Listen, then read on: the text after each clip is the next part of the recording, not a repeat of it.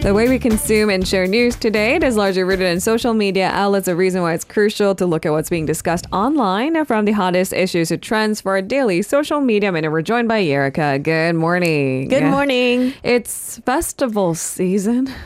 Yeah. We're getting clips out of Coachella, and it's really exciting. Yeah. I wish I were there. I wish I were there, any too. Any festival.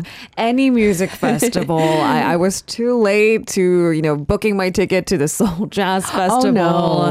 What else is new? I remember you said you were looking into that. I was, and then I hesitated because I thought, do I really like crowds? The introvert in me said no, and then now I'm looking back. Maybe I do like that kind of crowd. Yeah. I think sometimes even if we feel lazy or, I don't know, a little bit daunted by being surrounded by so many people, we sort of have to put ourselves out there. Yes, it's a little too late, but I don't know. I still have Diane, so I might ask her.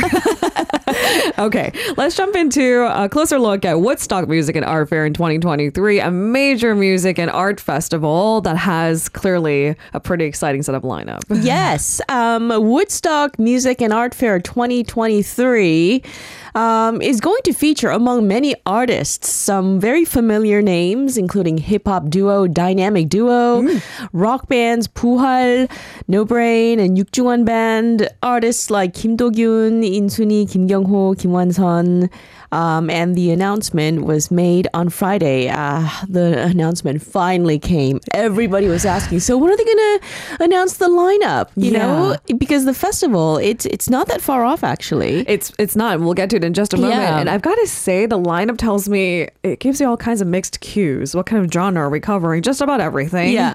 You started with Dynamic Duo and ended in In Suni and Kim Wan-sun, so. Yeah. We're covering many different eras of Korean music. I think so. Yeah. So this is actually the first time the legendary festival is taking place outside of the United States. That's pretty important. Yeah. And of course, where do we have enough space to accommodate? I'm helping a lot of people. Yeah. Woodstock, first of all, is the mother of all music festivals. I wouldn't be exaggerating if, all the rock music festivals that exist today were inspired by Woodstock. It's going to be taking place over the course of 3 days. On July 28th, 29th, and the 30th in Pocheon in Gyeonggi-do province. And Korea has been really lobbying hard over the years to bring Woodstock to Korea. The whole theme of Woodstock is what? Love and peace? Yeah. And Korea being the only divided country in the world, there's that message. And, this is a great opportunity for, people in the music business to make a lot of money as well. I was going to say, and network. It seems to be an exciting list of headliners. Yeah. So we'll get to it in just a moment. But I've got to say, I didn't put the obvious two and two together. Love and peace being the central theme. The Korean Peninsula, look at what's at stake, right? Yes, that's right. And I was thinking, July 28th, you have months ahead. I realize we're halfway through April. Yeah. So look at that. It's coming up really quickly. That's right. All right. The big question. Who will be headlining Woodstock 2023? Probably one of the biggest questions on everyone's mind. Yeah. Well, have you heard of the band Loudness, which is one of the most popular Japanese heavy metal bands? Well, Loudness has been announced as the first headliner of the festival. I'm sure there'll be more announcements coming up in the weeks ahead. This band was the first Asian rock band to land on the Billboard 200 chart with its fifth full-length album, Thunder in the East, which was released back in 1985. I have to say, I am not familiar with this particular band. Are you a big heavy metal person? I used to listen to some heavy metal back in the day. I did not. So I was like, okay, I understand why. I have no idea who Loudness is, but time to get acquainted, clearly, because they're headlining at this year's Woodstock. Okay. Now, other artists on the first lineup announcement that came on Friday included Yoon Mi, An Chi Huan, Lin, and Ali. Again, like you said, it's an eccentric mix of mishmash. Some of slow artists. Jams in between. I like that. That's right. Now, organizers did say they will make a second lineup, announce a second lineup at a later date. Who knows when that's going to be? But again, getting back to the whole brand value, the name value of Woodstock. It's one of the most iconic names in the world of rock festivals.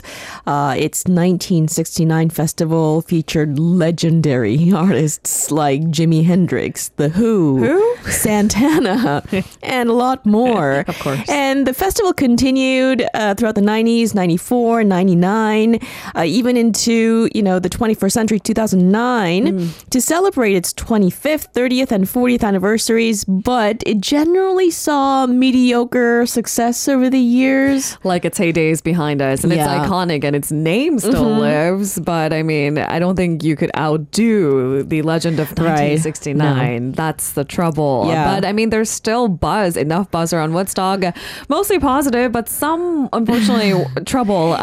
Not for all the best reasons. Yeah, it's a long story. I don't want to get to every detail, but earlier this year in January, they opened early bird tickets. At the time, the organizers had zero information to give on who would be performing at the festival, which probably never happens.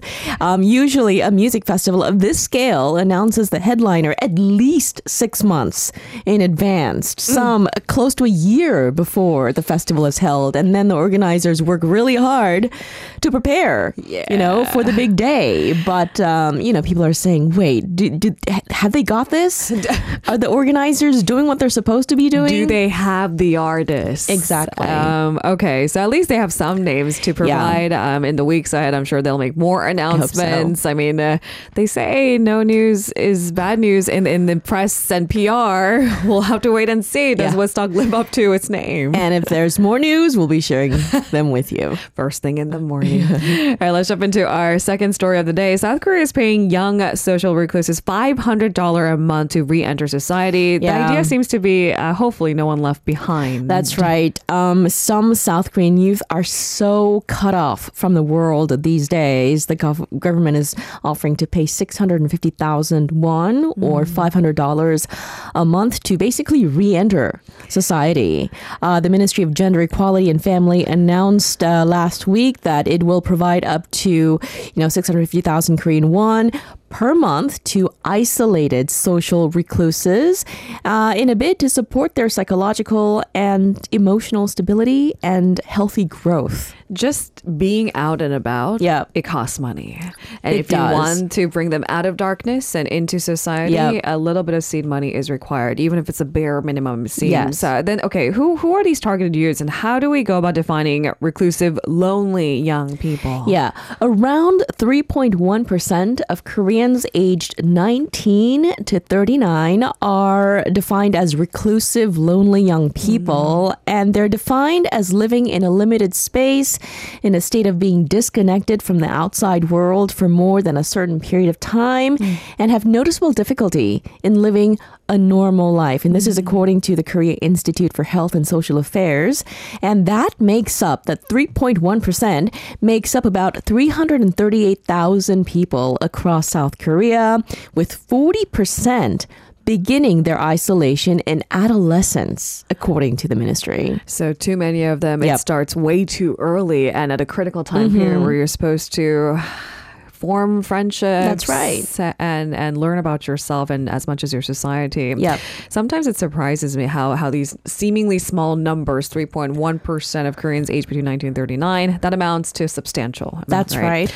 338,000 people being offered a little bit of money to rejoin society. Why are these youth so isolated at such a young age? Various factors at play, including financial hardships, mental illnesses, family problems, or health challenges. The new measures specifically target young people as part of the larger Youth Welfare Support Act, which aims to support people extremely withdrawn from society, as well as youths without a guardian or school protection who are at risk of delinquency. All right. So maybe give them one of the many fundamental solutions to keep them out of trouble. Let's talk about the allowance and maybe the specific demographic it actually targets. Sure. The monthly allowance will be available available to reclusive lonely young people aged 9 to 24 who live in a household earning below the median national income, defined by the government as about 5.4 million won per month for a household of 4 people. Yeah, not two. Not okay. two, 4 people.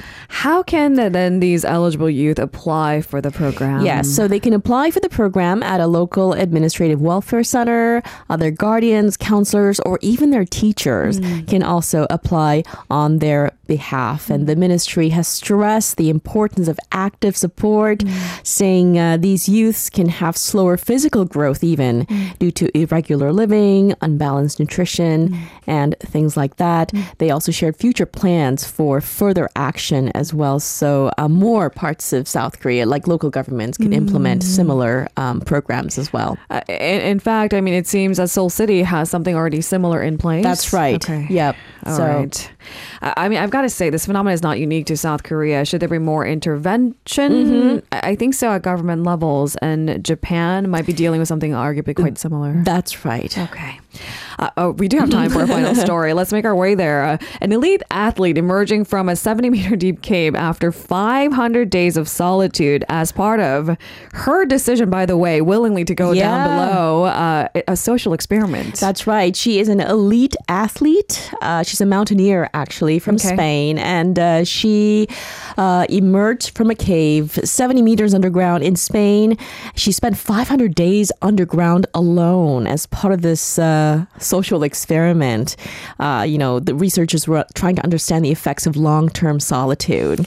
And this gives me anxiety. I know, just reading the headlines, right? So, well, she finally came into sunlight last Friday. She said she was in need of a shower. She hadn't had a single shower in more than 16 months.